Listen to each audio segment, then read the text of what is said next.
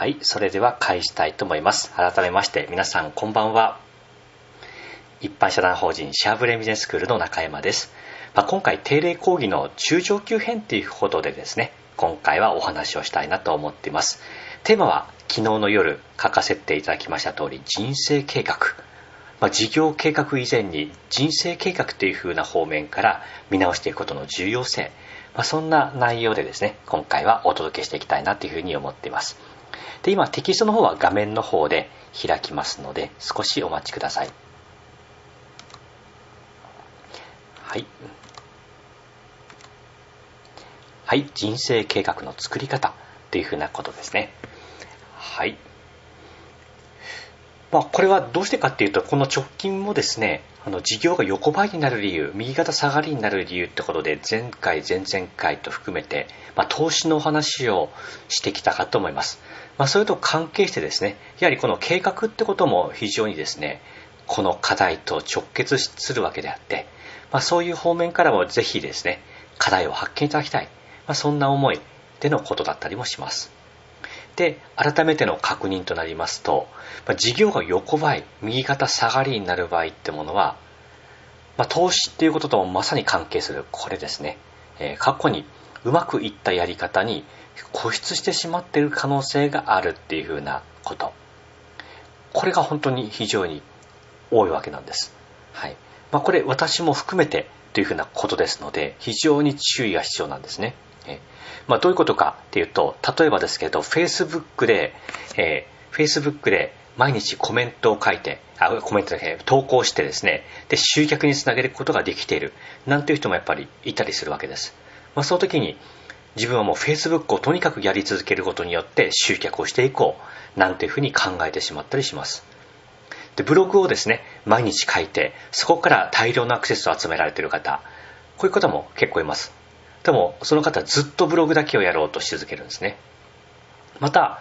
まあ、私のように Facebook 広告に投資をして、お金をかけてとにかく広告費からですね、広告費から何とか集客していこう、なんていうふうに考える方は、とにかく Facebook だけで考える。もしくは有料の広告だけでやり続けようとする。というふうなことが、本当に当たり前であるかのように起こっています。そしてそこから抜け出すことって本当に現実的には難しいこと。だったりするわけなんですね。はい。どうしてかっていうと、一度うまくいくとですね、その過去、過去の世界に、どうしても過去の世界の住人になってしまうんですよね。自分で意識してるかどうかは別にして、過去の世界への住人になってしまいます。はい。で、そこから抜け出せない。なぜ抜け出せないのかっていうと、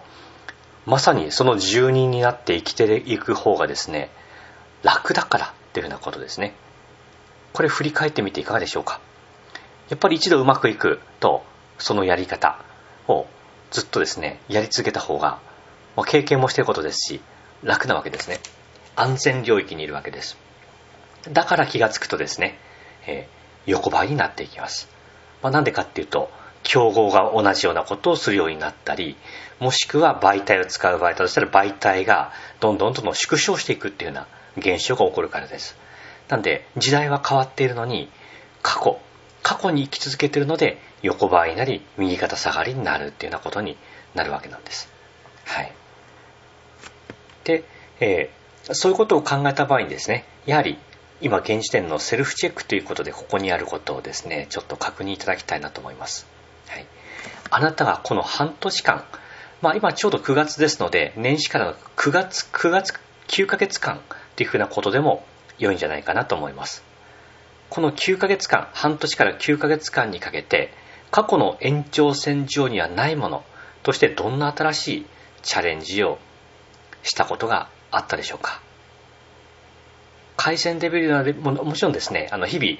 頑張ってない人っていないと思うんですね。あの過去のままで過去の世界に生きていたとしても、例えばこの改善ってものは常に繰り返されてます。多くの人はですね。例えば最近 Facebook の反響が落ちてきたななんていうふうに思うとどういうふうに投稿内容を変更したらいいんだろうかとか広告文面をどう変えたらいいんだろうかなんていうふうに考え直すようなことはもう誰でも起業家であればするわけですね。ところがそれはあくまでこの改善レベルのことに過ぎないわけですね。過去のやっぱり過去の延長線での活動に過ぎないわけです。そうではないと。過去やったことがないような、まあ、ある意味改革ですね。過去やったことがない新しい次元が違うチャレンジ改革に当たるようなものとしてどんなことをしてきたでしょうか。はい。ちょっとですねお手元のノートにでもそのあたりを書き出してみていただきたいなと思います。どんなことがあるでしょうか？でこれの究極はですね自分を否定するっていうようなことなんですね、まあ、どういうことかっていうと過去やってきた自分を否定して言ってみれば過去の自分を殺してしまうと。そして新しい自分に生き返る。なんていうのはですねこれは究極です。はい。まあなかなかその半年1年というレベルでこの自分の否定ってことはなかなか少なかったりするんですけど例えば私として常に描いてることって何なのかっていうとですね常に新しい事業を始めた時ってのはその事業をやめる時のことを考えてるわけですね。その事業のまあその事業の終わりのこともあれば自分の引き際のこともあるわけです。例えば企業支援活動を私が始めました。となると私が企業支援活動をやめる時って何なのか。まあ、ある意味これ継承って場合もあるわけです、まあ、そういうふうな自分の存在が消えてしまうようなですね、まあ、そういうことをやるっていうのは新しい次元に行くっていうふうなことなので過去の自分の否定ということにもつながっていきます。ただこれはどうしても5年10年というスパンになってくると思います。一方で今考えていただきたいのはこういう半年とか1年とかそういうレベルの間にも常に改革に当たるようなことを考えられているかどうかっていうふうなことになるわけなんですね。はい。じゃあこの半年間どんなことをされたのかと。まあ私もこういうことを講義でお話しながら自分自身のことも常にセルフチェックをしてるわけですけど、まあ、例えばですけれど今直近で私がこの9ヶ月間でしたことの例で言うとですね、まあ、次のような、まあ、もう皆さんであればずっと目にしていることかと思うんですけど改めて整理してみました。まあ、いろいろ出版絡みのこともあるんですけど私が今年一番した大きなですね、まあ、ものってのは何かっていうとこの人事部と財務部の設置っていうふうなことなんですね、えー、これ過去過去とはちょっと次元が違うような考え方で、まあ、どうしてかっていうとですねこれ究極のコストなわけですね。間接部門を作るってことはコストになるわけです。はい。ここいかがでしょうかね、えー、普通はなかなか自分の会社に持ってる人って いるでしょうか。自分の会社の中に人事部と財務部があります。となるとなかなかないと思うんですけどちゃんと組織図を書いてでまあありますね。関西部門社長の下にですね大抵は関西部門として社長室とかですね。あとは財務部人事部というふうにありますけどそういう組織図を今年描いたんですね。でこれは非常にお金もかかるわけですし今で役員が私も含めて役員がやってきたことを権限維持をするというふうな非常に大きな意思決定でもあったわけです。まあ、要なので人事権などはまさに人事部ができるってことは当然私も最終責任者であるんですけど人事部が人材採用するってことになるわけですね。なので、まあ、これできてからは私の方で人材採用ノータッチで完全に今誰がどんな風に入ってくるかってことも後で報告を聞いて知るっていう風な、まあ、そんな状態にもなってますし財務部も財務責任者がですねこの全部帳簿をつけてで、えー、会計事務所に提出をしてチェックをしていただくとで私もミーティングに同席するんですけど意味がわからないことが非常に 多いです、えー、これはどういうことかっていうと自分を超えることをしたっていうふうなことなんですね。今では私が分かる範囲の財務人事ってことをやってきたところ私以上に詳しい人をそこに置いて私も分からないものを私以上の専門知識を持ってやってもらう、まあ、そんな仕組みにしたわけです、まあ、ある意味私から見たら権限移譲することになるわけなので、えー、また一つですね、まあ、会社としては安定性を増す一方で私の手元から離れる分からないものが増えていくという意味である意味恐怖を伴うものではあるわけです。ただ言えることはそうなってから急激にですね、まあ、財務体質も良くなっていきましたし、まあ、人事部によっていい人材がどんどんどんどん入ってくるような体質が明らかに出来上がりました、はい。なのでこれ非常に今年における私の中では、まあ、次のステージに行く上でこれがあるから売り上げをどんどん伸ばしていける。今今までだったら怖くて売り上げ伸ばすと壊れちゃうので伸ばせなかったところがここができたおかげで売り上げ伸ばしても平気になっていったわけなんですね。ただある意味それでお金が足りなくなっていったら資金調達をしていくっていうようなこともここでできていくことになりましたので会社との次元は明らかに変わりました、まあ、そういうふうな投資をしつつも目の前の足元の売上利益の成長ってことを具体的に考えていかなければいけないので、まあ、そこでやったのがですね、まあ、まずは出版ですか。これも私にとっては初めてのことですね今回、えー、でその過程でプロモーションと書店営業これも私にとって初めての経験でした。まあ、多くの著者がこれはまずやらないことですね。プロモーションも Amazon ぐらいしかやらないですし、書店営業などをやる人はほとんどいない。これもチャレンジとして行い、それと関連させて、えー、この1ヶ月間ですね、ちょうど7月の、8月のですね、20日から9月の20日という1ヶ月間で、えー、全部で6回の出版記念講演会とか、これ日常業務をやりながら、ここまでのこと短期間に出張してやったってことは、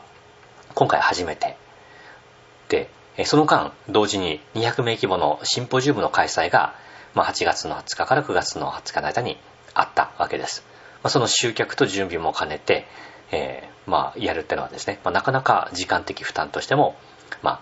ハードなものだったわけですけど、まあ、チャレンジとして位置づけていました。えーま、その結果ですけど、この8月からの半年間では、ま、認定講座がですね、ま、第4期、5期、6期、7期、8期と、え、これまでの5倍のスピードで立ち上がることが、え、今できて準備を進めているというようなところです。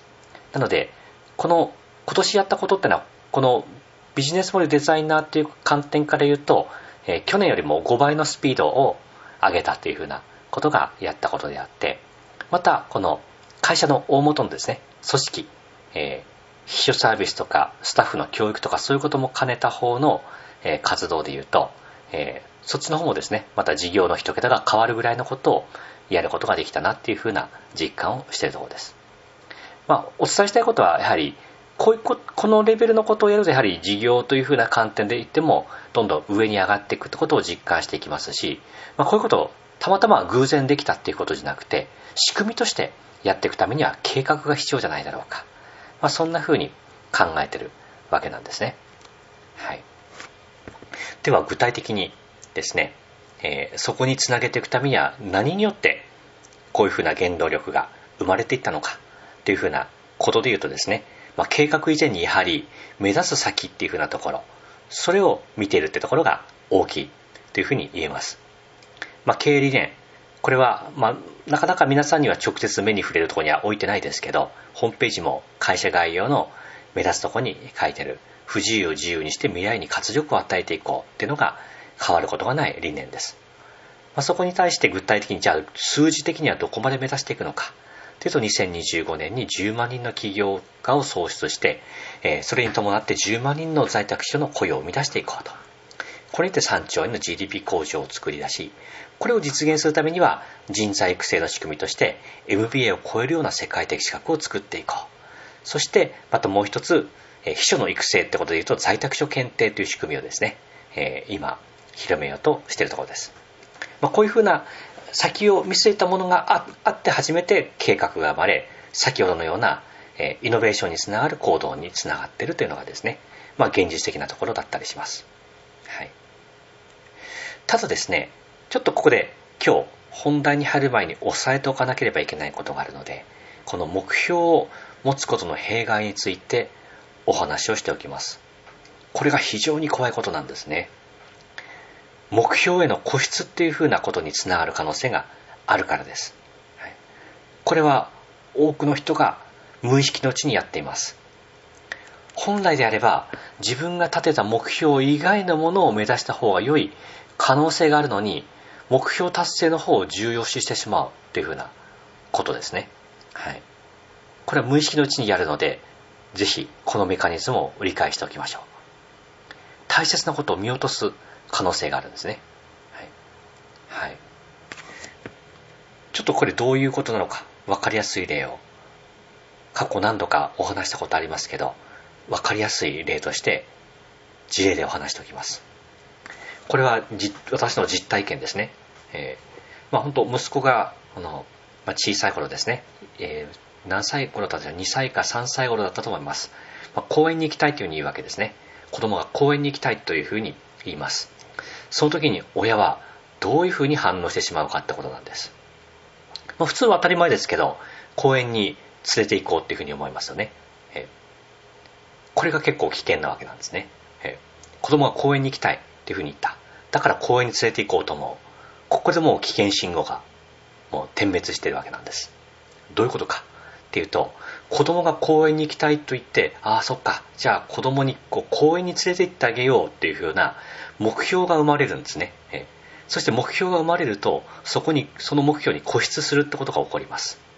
私も固執しました。で何が起こるか。っていうと公園に、えー、行く前にですねまずじゃあトイレにトイレに行こうっていうふうに途中で、えー、トイレなかったら困るので、まあ、トイレに行こう。っていうとまずそこで騒動が起こりますね。行きたくないと、えー、でも漏れちゃったらどうするのって言ったらでも行きたくない早く公園に行きたいっていうふうに言うわけですね、えーこの時に何を考えてるのかっていうとですね早くトイレに行かせて早くトイレに連れて行こうっていう風なあ早く公園に連れて行こうっていう風な目標達成の思考が生まれてるわけなんです。だから一刻も早く子供をトイレに連れて行かなければならないっていうふうに考えるわけです。ところが子供からするとですね行きたくないっていう感情はやっぱり子供ながらにあるわけであって、えー、でそこに対してこの論争が起こるわけですね。親としてはいいから早く行きなさいトイレ公園に行きたいんでしょっていうふうなですね論争が起こります。そこでですね子供と親との間には非常に不愉快な思いがですねここで生まれていくことになるわけなんですね。でまあここなんとかクリアしたとして次玄関に行き、えー、靴を履こうとすると。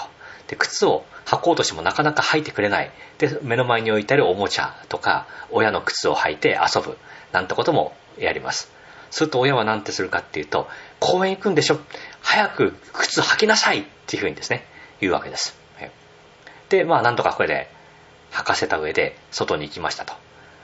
まあ子供ながらも行く途中、公園に行く途中っていうのは面白いものがたくさんあるわけですね。いろんなものが道に落ちていると。まあ葉っぱが一枚落ちては広い、石が落ちては広いってなことをやっていくうちに、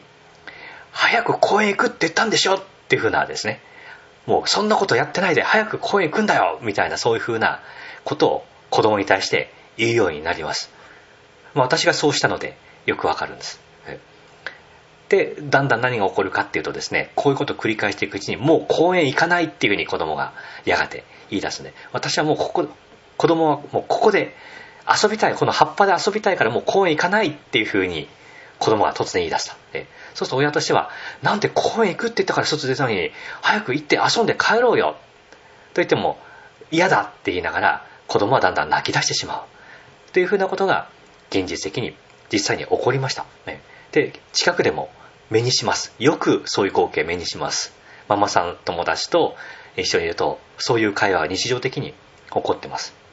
これがですね、あの、まさに目標にとらわれる、固執してるっていう現象なわけなんです。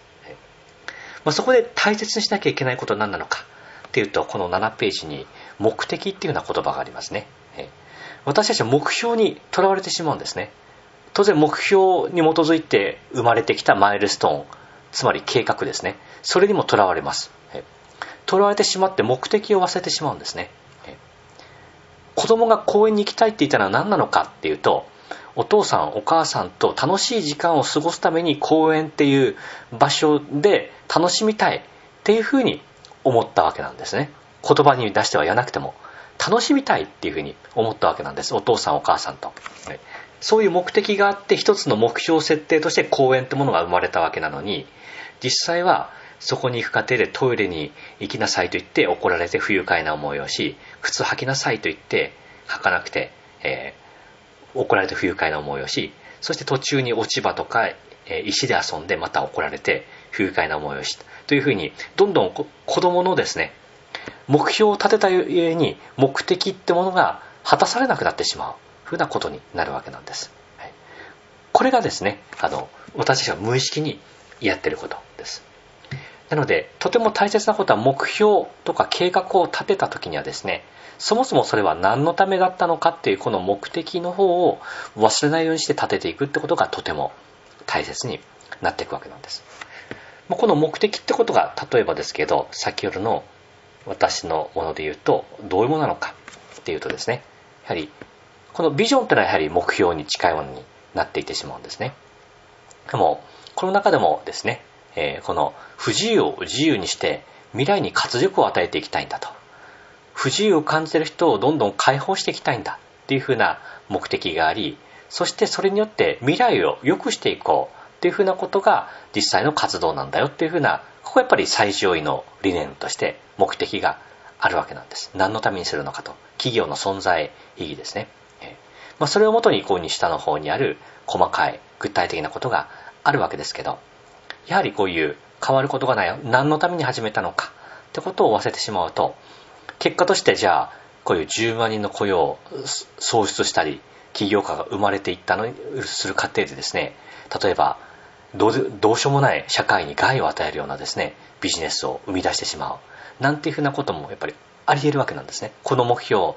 だけに固執するとですね。なんで経済を良くしていくってことは社会を良くするために経済を良くしようとしていってるのに、経済が良くなった結果環境が悪くなる。まあ、そんなことが起こってしまうわけです。これはもう目標にとらわれた状態ですね。なんで最小位のこの何のためにと、この目的ですね。この目的を忘れないようにしていただきたいっていうふうに考えるわけなんです。じゃあそこでその具体的な目標に行く前にこれ非常に計画を立てる、人生計画を立てる上でとても大切なことになっていくわけなので、ちょっとこれ改めて皆さんの方で書き出してみましょうか。皆さんのですね、この目的って何でしょうか？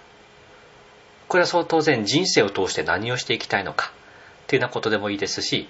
今目の前でやってる事業があるとした場合には、それの事業は何のためにやってるのか、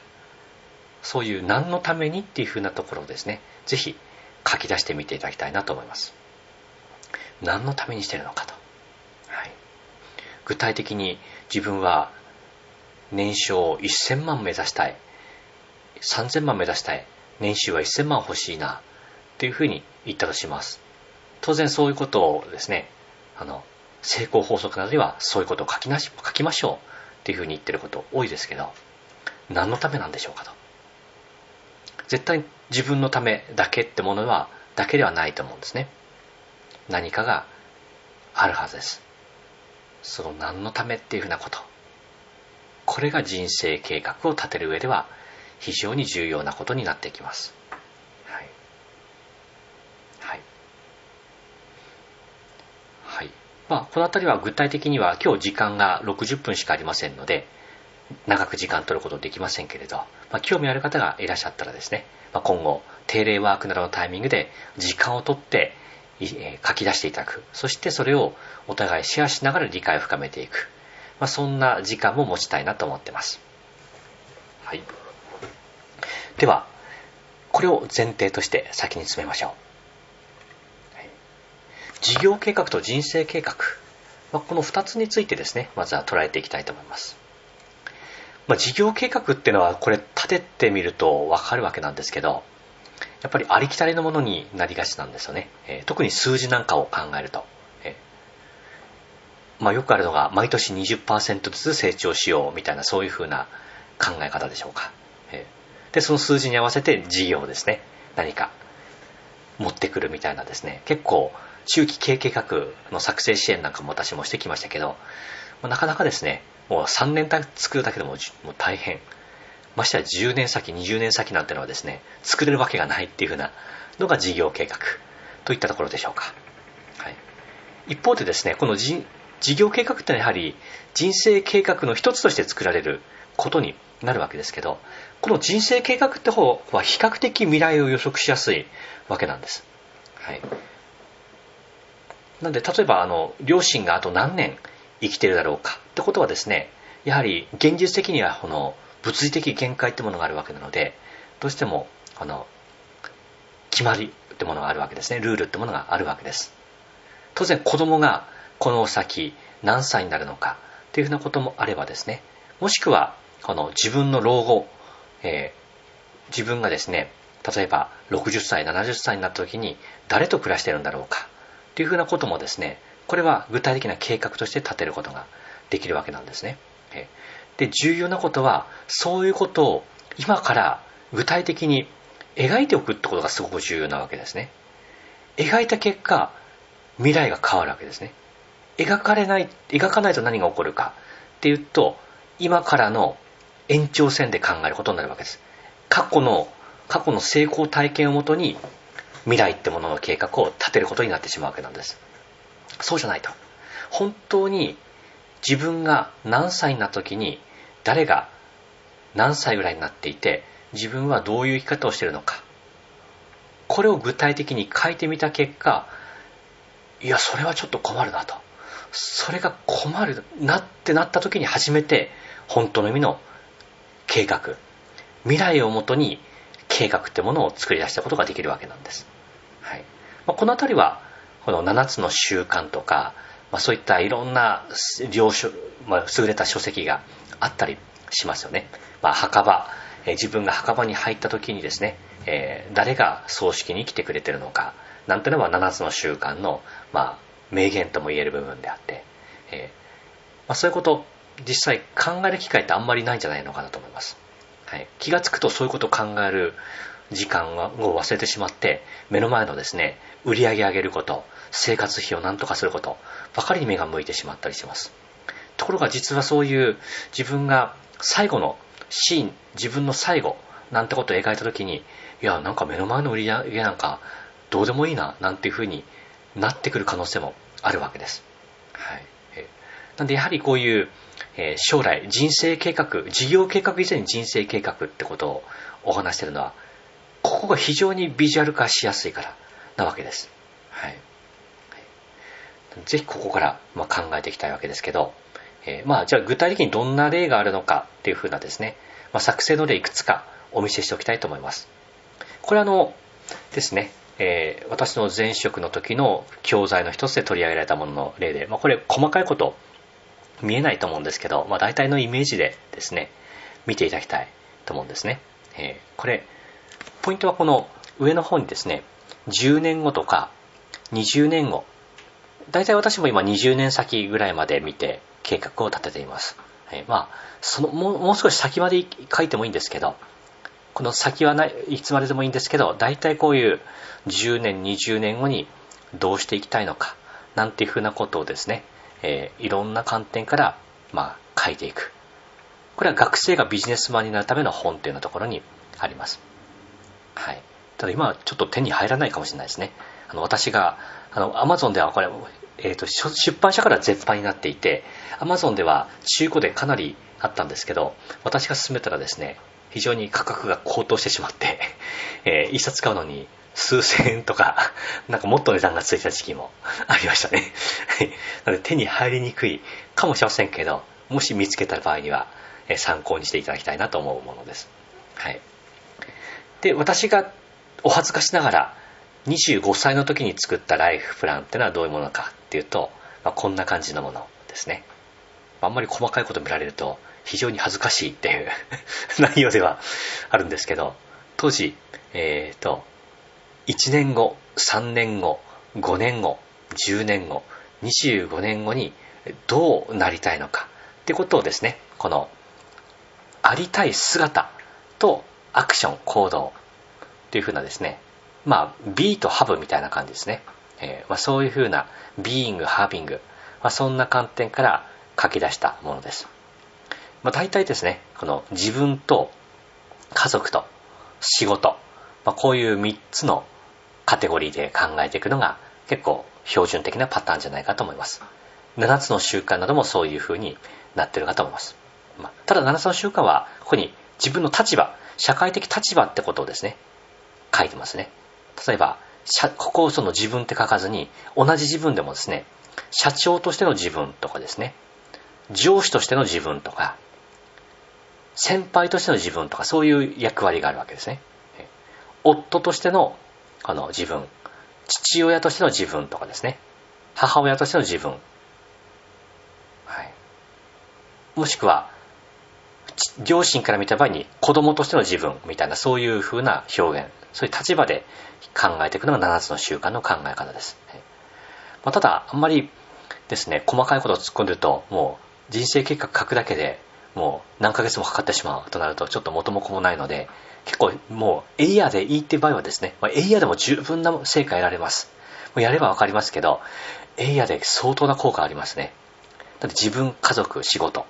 このくらいでもいけると思います。で、まあ、皆さんの場合、仕事ってところはやっぱり重要になってくると思うので、こういう、まあ、仕事内容とか、ポジションですね、立場。で、業績、これは売上ですね。で、収入ってのは自分の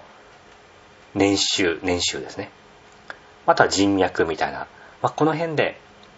どうなっていたいたいのか、なんてことを書いておくといいんじゃないのかなと思います。はい。まあ、例えば私の場合でしたら、えっ、ー、と、2012年の段階のライフプランとして、えっ、ー、と、まあ、神田さんと前田さん、前田先生と、まあ、なんとかイベントをやるみたいなですね。まあ、そんなのは人脈あたりに書くような内容です。あと、この年ぐらいまでには、大前健一さんと交流を深めておきたいとかですね。もしくは、出生になる方には、この年には普通に電話で話せるようになっていたいとかですね。まあ、そんなことが人脈に、私の場合だしたら書くような欄になるわけです。はい。これ集客に使う人脈っていう面で言うと、パートナー代理店として何人ほど開拓するのようなものでもいいと思います。自分といった場合にもどうでしょうかね。これあの仕事、起業家の場合、仕事イコール自分になってしまうので、なかなか自分を分けて考えることって難しかったりする人も、私も結構今そうなりつつあるので、えー、なんで、自己啓発とか別に仕事だし、えー、性格なんていうふうに言ったとしても、これも仕事上の自分の、特にマネジメント上の課題、スタッフと接する時の自分の在り方なんていうのは仕事そのものなので、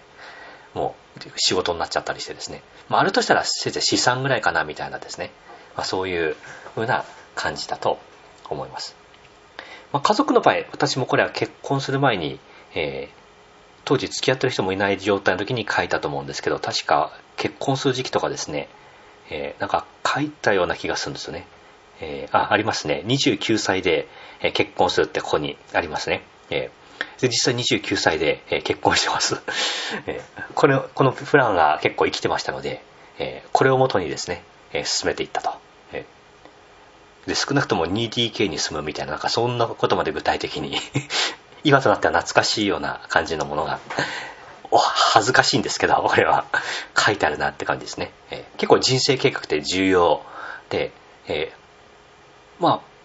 基本的にはここに書いてあることは、実現しているものが大半ですね。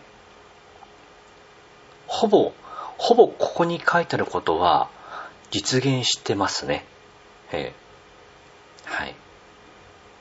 まだあの51歳ってまではなってないんですけど、36歳までのところでは、えー、っと、基本的には、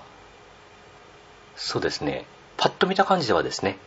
えー、収入のところの手取りが2000万ってところが、これは全部会社に提供しちゃってるので、ここが私の手取りはほぼない感じかな、みたいな ところが違いますけど、まあ、ちゃんとその、えっ、ー、と、投資しないで、まあ、投資しないでという概念はないんですけど、もし投資しなければ実現してるっていうふうな、そういうふうなところでしょうか。はい。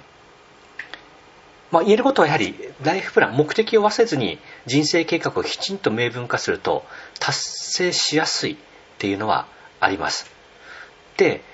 例えば、えっ、ー、と、こういうものを書いたらですね、えー、毎日見続けることが重要っていう方ってよくいますよね。神田さんもそういう、なんか本で書かれたのを私も読んだことあります。ところが現実はですね、そうじゃないんですね。あの、結構毎日見なくても OK だったりします。これライフプランっていうのはですね、毎日見るようなもんではないんじゃないのかなっていうふうには、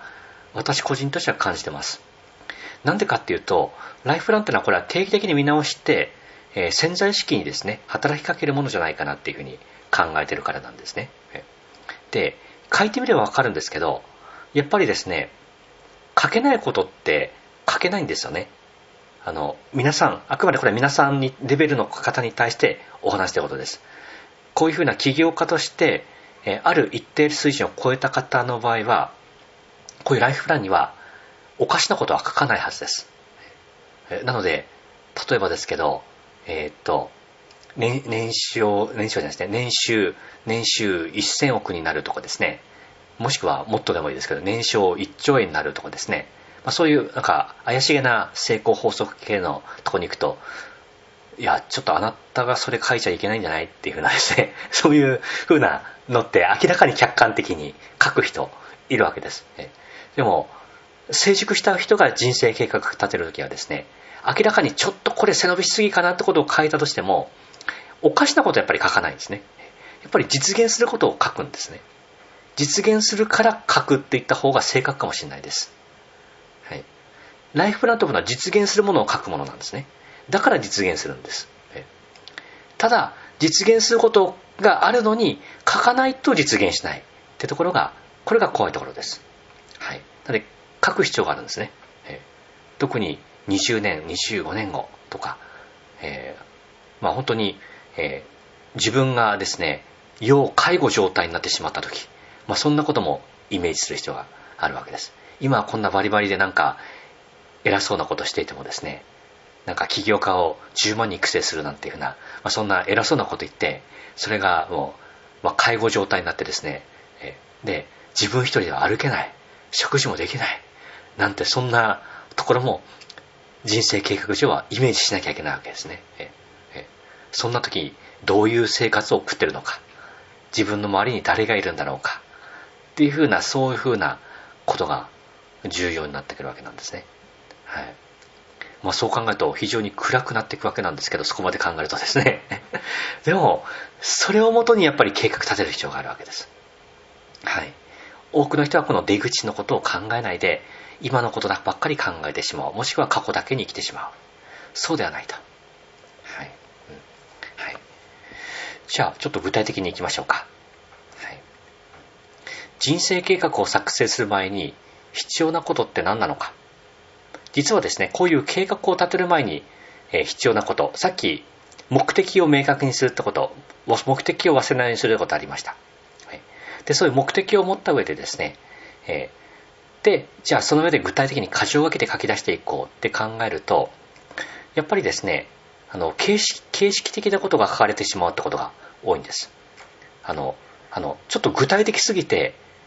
何も人生計画にまで書く必要がないってことを書いてしまうところが多いんですね。まこれがその私もその後経験をした上で分かってきたことであって、例えばさっき例として挙げたものがあります。ちょっと戻りますね。こういう、こんな感じですね。えー、結構ですね、細かいことを見ていくと、えー、っと、何でしょうかね。まあ、宅建の免許を取るとか、そのくらいだったらまあ、いいんですけど、えー、まあ、中川の育成とか、これ、中川さんって人がきっと部下でいて、その人を育成するっていうのは、まあ多分そういうふうな子だと思うんですね。えー、えー、まあ、あとはですね、えー、と、そうですね、結構、体力の維持とかですね、えー、結構この辺とかも何も別にくれて計画に書くことかなっていうのは、そういうな 当たり前だろうみたいな、そういうふうなですね、ことってやっぱ書いちゃうんですね。あの、細かいことを突っ込んだらちょっと失礼になるのでそのくらいにしておきますけど、書くとそうなります。そうならないために、ライフイベントっていうふうなことを意識する必要があるわけなんです。人生におけるイベントってものは何なのか。自分の人生を変えるに至った出来事って何なのかってことを、それをですね、人生計画には書き出していく必要があるわけなんです。そのためには過去に起こったライフイベントってものを認識する必要があるんです。そのために、この人生の流れを知る。あくまで過去にこだわる必要はないと言いながらも、やっぱり過去を知る必要があるんですね。過去を分析する必要があるわけです。まず人生の流れを知る必要があるわけです。そして、その起こった出来事の大小、起こった出来事がいかに大きかったことなのか、それとも大したことじゃないことだったのかってことを感情面から理解するというライフウェイクってことをやっておく必要があるわけです。じゃあこれ、ちょっと今日は時間の関係で皆さんご自身のものをやる時間はないですけど、例をお見せしておきましょうか。まず人生の流れ、ライフイベントってどんなものがあるのかっていうふうなことですね。はい。まあ、これが私の中で言うと、まあ、ライフの、えー、ちょっと転機になったような出来事を、まあ、毎月、毎月ですね、書き出していったら何なのか、なんていうようなことですね。はい。まあ、直近でしたらですね、えっ、ー、と、BMD をの第0期を立ち上げたなんてことは非常に大きな時期でしたし、え、この時期がですね、非常にこの前後の期間ですか、大幅赤字で結構中核スタッフが離職して組織風土最悪になってですね、赤字体質が起こって、しかもサービス品質が低下して、クレーム連発するなんていう最悪な時期がこれあるな、みたいなですね。これ、これやっぱりイベントなんですね。忘れることができない。もしくはもっと遡っていくと、えー、結構悲惨なものとしてはですね、まあ、当然その、えー、身内の死とかですね、えー、子供の誕生とか、えー、こういう、えー、癌になるとかですね、えー、あとは結婚とか、出会いとかですね、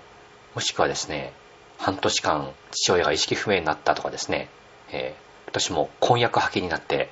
大変なことになった時期もあったりするんですけど、えー、こういうのってやっぱり人生の出来事としてあるものですね。えーまあ、こういうふうに、えー、起こった出来事、自分の中で影響を与えたなっていうふうに思うものを年に一つぐらいはですね、書き出していく。これをやるとですね、何ができるかっていうと、さっきの人生計画、もし年間ごとの計画を立てるとした場合には、やっぱりこういう大きい出来事が起こり得るってなことを予測して書くことができるわけなんです。なので過去に起こった大きな出来事を知っておくと、未来でで計画する大きな計画って何なのかっていうふうな、まあ、そういうふうなことをですね、描けるようになるわけです。はいまあ、この辺、まあ、後日こういうフォーマットをですね、配布しますので、えー、ぜひ書き出してみていただきたいなと思います。はい、で、もう一つ、こういった起こった出来事が、やっぱり大きいこともあれば小さいこともあるわけなんです。ここに描いたものですね。大きい出来事もあれば小さいことも、些細なこともあると。今、当時は大きいことでも、こういう大きく全体通してみると、些細なことってものがあるわけです。それを感情レベルで理解するためにライフウェイクってものをやるんですね。これが何かっていうとですね、はい。えー、まあそもそもライフウェイクって何なのかっていうとですね、えー、ライフウェイクってのは人生航路と言ったら分かりやすいか分かりにくいでしょうかね。ウェイクボードっていうとイメージ湧きますかね。ウェイクボードやったことある人いますでしょうかね。あの、ボート、あ、ありますかね。はい。ボートの後ろにですね、あの、ロープを引っ張って、そして、まあ、板一本、板一本ですか、を、えー、まあ、水上スキーじゃないんですね。水上スキーは2本ありますけど、板一本、まあ、スノボーみたいなもんでしょうかね。横向きに、えー、立って、ボートの上にですね。えー、あれは足は固定されてなかったでしょうかね。固定されてるんでしょうかね。固定されてない。片足だけ固定でしょうかね。えー、そんな感じでずっとですね、まあ、水上スキーのスノボ版みたいな感じで、えー、やっていくそういうスポーツですでそれなんでそれがウェイクボードっていうかっていうとボートの後ろに出てるあの波みたいな部分あれのことをウェイクっていうふうに言うわけですなそのボートの後ろに出てる波のような部分の上で走るからウェイクボードっていうふうに言うわけですけど人生の足跡を残していくもの。これをライフウェイクっていうふうに言います、はい、じゃあこれどういうふうに描くのかっていうとこんな感じですね。はい。これちょうど1年半ぐらい前に描いたものですね、えー、まあ、書き方としてはですね、まあ、横軸がこれ時間なんです。で縦軸がですねこのプラスかマイナス、まあ、およそ真ん中辺を0にして上がプラス下がマックスマイナスマックスプラスとマックスマイナスの時間軸そういうふうな評価軸の中で各起こった出来事がどこなのかどういうふうな状態なのかってことを記していくわけなんです。で、それをいきなりやると難しいので、横軸にですね、おおよそ、おおよそさっき描いた、こういうふうにですね、描いたものの中でも、特に、特に気になる出来事ってものを、これ全部選ぶと大変なので、ほんと4つ5つくらいですね、選んで、こんなふうに書くわけです。2015年 BMD、2011年にこれはウーマンキャリデザインが、独立自立とか2004年私が独立した。98年会社になりましたと。で96年ここがですね、えー、実は起業するに至るまでの最初の転換のなる出来事が起こった年。てな感じで、まあ、5つぐらい4つ5つぐらい書いた後にですねこれをこの横軸を意識しながらまず起点はどこなのか。起点ここの起点って思いっきりマイナスなのか。思いっきりプラスなのか。ゼロなのか。それともゼロからちょっとプラスなのか。それともマイナスなのか。ってことを考えてまず起点を選ぶわけです。で起点を選んでからですねその直後からこの天気に至るまで上がったのか下がったのか。ここまでのか上がったのか下がったのかを見ると。でここで上がってあこの辺で思いっきりグッとマックスマイナスまで来たなと。それがですね、えー、回復したのはいつ頃なのか。で独立したタイミングっていうのはこれはこれ上がっていたのか下がってのかっていうのは結構下がってた時期だと。でそこから独立してから上がってここまで良かったけれど急激に落ち込んでで急激に倒産の危機に行ってですねこれもですねあのできるだけ無意識レベルで書いていくことがポイントなんですね。これはどこまで下がっていくのかと。そうするとこれがこの出来事がマックスのマイナスなのかそれとも途中ぐらいのマイナスなのかってことは感情レベルでわかるわけなんです。自分の手を通してですね。で私はこれは、えー、マックスマイナスだと。で急激に上がっていって何をきっかけに回復していってでまあちょっと落ちたけれどでも今は右から上がりだ。のようなですね、まあ、こんな風に書いていくわけなんですね。私はとこのタイミングで描いたのでこの時期では最初の段階から見ると上に上がってますけど人によっては最初から描いたところからぐっと下がってる可能性もあります、はい、それを前提にですねこの人生計画ってものを作っていっていいわけなんです。まずはこれで感情レベルでこういう出来事とを理解してであとはポイントとなるはこういうふうにピークになる部分ですねピークもしくはマイナスのピークになる部分ここに起こった出来事を丸とか×とか書いてでえー、何をが起こったのかと。ここではお前には営業無理だって言われたとかですね。倒産の危機だったとか、まあ、そんなものを描いていくわけなんです。例えば、ここで、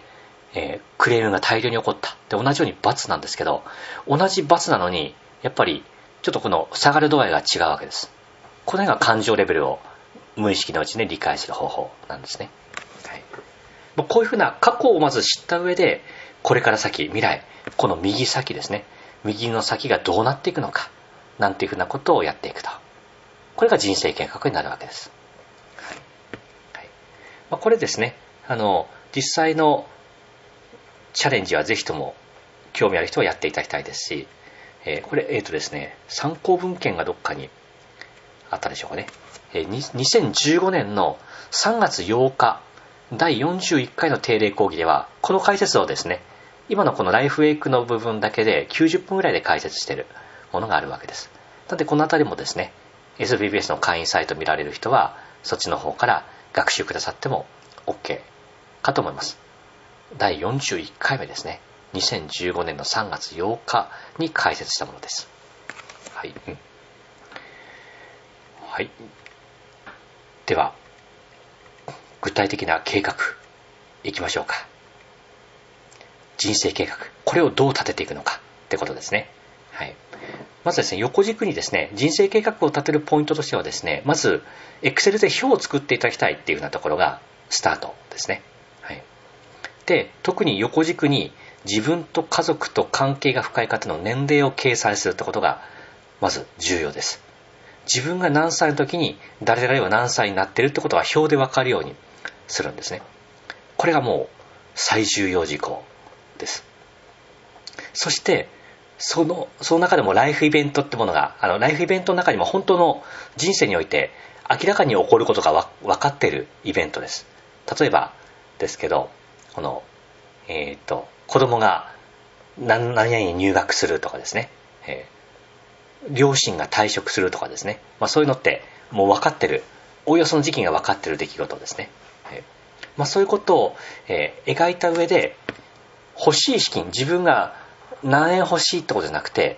いくらこの時期に必要となってくると。まあ、マイホーム持ちたいっていう人がいたとした場合には、ま、それも含めて記載するってことが先になってきますそしてそれを前提にして、えー、立場ごとのプランを作っていくっていうふうなことになっていきます、はい、で例えばっていうふうなことなんですけど、えっ、とこれがですねえっ、とまあ私の方も全部恥ずかしいので見せるわけにはいかない部分もあったり、まあ、数字が含まれているのであまりも、まあ、生々しいものは、まあ、人様にお見せするもんじゃないっていうようなところもあるので、えー、全部お見せするっていうのは難しい状況ではあるんですけれど、まあ、こんな風な書き方なわけなんですね。はい、自分が、えー、何歳の時に例えばですけど私の場合だとしたら、えー、もう父親はいないので、え母親はこうであると。で、今年、え、っと、義理の父親が70歳を迎えるんだな、なんていうふうなところとか、あとはですね、小学校に今年もう入学しました。で、次、出てくる中学受験をもしするとした場合には、えー、どのくらいから準備しておくのか、なんていうようなことも考えなきゃいけないですし、まあ、大体この辺の子供の費用ってものは、えー、おおよそですね、えー、どのくらいかかるかってことも最初からわかるわけですね。まあ、この辺は皆さん、多くの人は、えー、計算に入れてるんじゃないかと思います。ただですね、この、えー、介護に関わる費用とかですか、両親がもし介護に、えー、関わっていたとして、介護の施設に入れる必要があるなんてことが起こった場合には、いくら必要なんだろうか、なんていうふうな計算なんかをですね、まあ、していくと、結構、うわ、お金って結構かかるんだな、みたいなですね、そういうふうなことがわかるわけです。まあ、そんなこと起こるわけないだろうっていうふうなことではなくて、そういうふうなシミュレーションをしておくってことが重要になっていくわけですね。はい、当然家建てる人の場合だとここに、まあ、ローンの返済とか、また頭金の用意とかですね、まあ、そういうこともこの資金ってとこには細かく入れていくことになるわけなんです。なんで、えー、まあ、そういったものをですね、じゃあ、え、今貯金がいくつあ、どのくらいあって、え、それで賄えるのって、え何歳の時までなんだろうか、なんていうに考えるとですね、ま私の方でも本当にここはかなりこういう人生計画を立てて、まあ、子供がもう少し早めに生まれるっていうような、まあ、そういう前提で、えー、こういう資金の貯蓄なんかも行っあくまでこれは、えーと、個人用の貯蓄、事業の貯蓄じゃなくて、あくまで子供のための貯蓄ですね。まあ、そんなものも進めていってるんですけど、あ、今のままでいくと、えー、結構途中まで OK だけれど、介護っていうふうなところまで入っていったり、もしくは自分が要介護になってしまった場合とかは、子供に迷惑かけるタイミングってどこからなんだなってことがわかるわけなんです、現実で。じゃあそれを、これ現実的にはいくら足りないのかっていうふうに考えて、貯金をしていこうっていうふうに考えるわけなんです。会社用の貯金だけじゃなく、えー、家族、子供のための貯金をと。といというふうなことを立てていくだけでもですね、全くですね、事業の取り組み方って変わるはずなんですね。全く変わります。はい。自分の直近、で自分の給料なんか全部会社に注ぐからいいんだ。なんていうような考えがもしあったとした場合には、最低でも自分のものは入れなくても、家庭用にこれだけ入れなきゃいけない。なんていうようなこととかですね。まあ、あとは、ですけど、私の方で、まあ、上場ってものが、えー、決まってるわけじゃないんですけど、もし上場するとした場合にはタイミングとしては、2020年のここが自分の人生計画上もタイミングとしてはいいだろうと。まあ、そうなってくるとですね、まあ、株主の資本の関係とかも考えたり、えー、本当に上場した後のですね、まあ、どのくらい売却して資金調達するのかとか、まあ、そういうことを考えるとするとですね、自分で株を持っておかなきゃいけないわけですね。自己の自分で株を持っておかなきゃいけないと。まあ、そうすると、えー、今までだったら完全にあ、えー、得られた利益は全て事業への再投資というふうに考えたところ、そうすると逆にリスクが起こるので、えー、役員報酬を取って、えー、それを株式にしていくと。まあ、そんな風なですね、計画も立てていかなきゃいけない。まあ、そういうそれをきっかけにして、この辺のですね、え売上利益と年収の計画も立てていかなければいけない。という風な計算になっていたりするわけなんです。はい。まあ、当然上場するタイミングではどのくらいの売上で利益になっているっていうのはそういうふうな計画もですね、立てていく必要があるわけなんですけど、はい。これが、この、なんとなくっていうふうな角度ではなく、えー、やっぱり現実的にですね、えー、描いておく必要があるわけですね。で、これを書きながら決して忘れてはいけないことは何なのかっていうと目的ですねとらわれとらわれないようにするとここで一個一個書いたことを何とかしてこういうふうに数値目標を立てたからには何とかしてそれを達成するんだ。なんていうふうなことに固執する目標に固執しないっていうようなことですね。それ以上に目の前で本当にこれ今やろうとしていることはこの目的に合ってるんだろうか。何か自分のためだけになって人を不幸にしてないんだろうか、まあ、そんなことをですねこの考えながら作っていく必要が出ていく、え、作っていく必要があるわけなんです、はい、ということで、えー、この辺ぜひ皆さんのものを、えー、作成いただきたいななんていうふうに思うところですけど、まあ、お書きいただきたい項目は、まあ、細かいものはたくさんあるんですけれどまずはですね皆さん起業家として必要最低限重要になってくるのが、えー、自分の年齢まあ、これ、えーと、私のフォーマットコピーして作ったので妻ってなってますけど女性の方でしたらここは、えー、旦那さんとかですね、まあ、子供がもっといる方はここを増やしていったり、えー、両親。両二二方の両親ですね、まあ、当然おじいちゃんおばあちゃんなどがとても大切な、えー、人生にとって大切な関わり方があるって方は全員入れていくってことになっていきます。もしくはですねえっ、ー、とこれは今日の中にはいないかもしれませんけれど、えー、例えば自分が今、えー、社員であって、え社長社長のもとで働いてるなんて場合は社長はですね結構ご高齢であると。といった場合にはじゃあその社長の年齢から考えていつまでこの会社って、えこの社長のもとで動けるんだろうか。後継者って本当に生まれるんだろうか。まあ、そういうこともすごく重要なことになる場合には、まあ、上司とか社長の年齢なんかも入れていく。ってことが出てきますね。はい、そして、ライフイベント。はい、どんな出来事があるのか。まあ、これを書き出していくと。そしてそういう、もう起こることが分かっていることがあるんだとしたら、それぞれ資金がいくらかかってくるんだろうか。はい、そういうことを描いていきます。そしてそれに対して自分は今、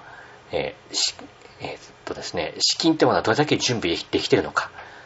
そ、えー、例えば私の場合でしたら準備が今の資金計画でいけるってもののところまでは丸をつけていってこっから×っていうふうなですね。丸をずっとつけて途中から×のようにしていくと自分の今の自分自分の準備状況だと何歳までの準備はできて何歳以降の準備はできていない。っていうふうに描けます。はい。で、あとは仕事のところでは事業ですね。事業が、まあ、1個の場合は1個でもいいんですけど、複数の活動している場合は、それぞれの事業ごとに、えー、どういうふうな状態になっているのか。で、ここについてはですね、あの、やっぱり最初の5年間ぐらいは描けても、なかなかですね、例えば私のさっきのものだと、あんま、もう実際そうなんですけど、この2020年から2025年の間、ここを一括りにして、ここのタームでは何をするとかですね、えー、その後の10年間では何をするとか、そういうふうな大きなくくりでも十分かと思います。でないとやっぱり現実的に書くのって無理ですんで、ね、ビジネスフォーデザイナーが5年ぐらいの計画立てられたとしても、これがですね、2032年にどうなってるのかなんていうふうなですね、これ書いても多分適当なほどになるはずなんですね。えなんでそうじゃないと、どっちかというとステージを書くってことなんですね。え例えばですけど、えっ、ー、と、世界何カ国に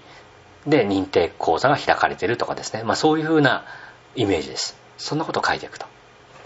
はい。はい、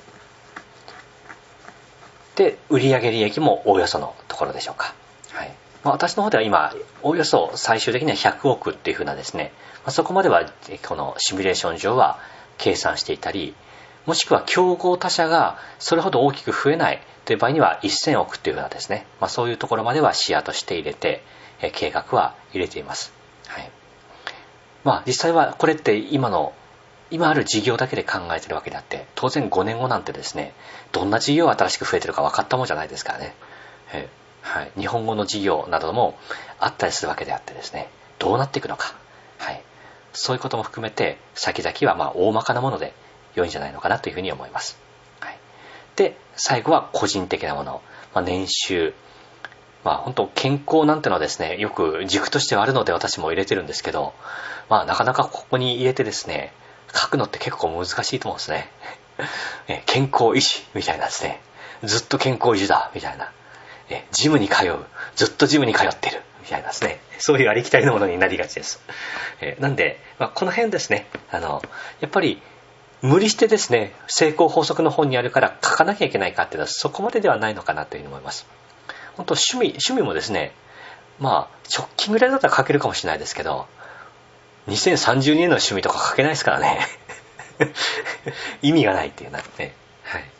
なんで、こういうことちゃんとあの本には書いてあるので、こういう切り口がですね、えー、書かなきゃいけないんじゃないかなと思うんですが、現実的には、そこは、本当に意味があるのかってことを考えて、意味があるところから書き出してみていただきたいなと思います。はい。ということで、えー、一旦今日のこの人生計画の作り方っていうふうな観点から、まあ、どちらかというと、その、作りましょうっていうふうなことよりは、その作るまでの過程ってものがとても大切なんじゃないかってことをお伝えしたかったわけです。なんで、今日の中では今すぐ作れるってわけじゃないかと思いますけど、ご要望が多かったらですね、えー、テレワークなので今度会場などの時間を使ってですね、実際に手を動かして、えー、計画を作るなんてことをしていきたいというふうに思っています。はい。それではですね、一旦本日の講義はこれで終了にしたいと思います。最後までお聴きくださいまして、どうもお疲れ様でした。はい。それでは終了したいと思います。ありがとうございました。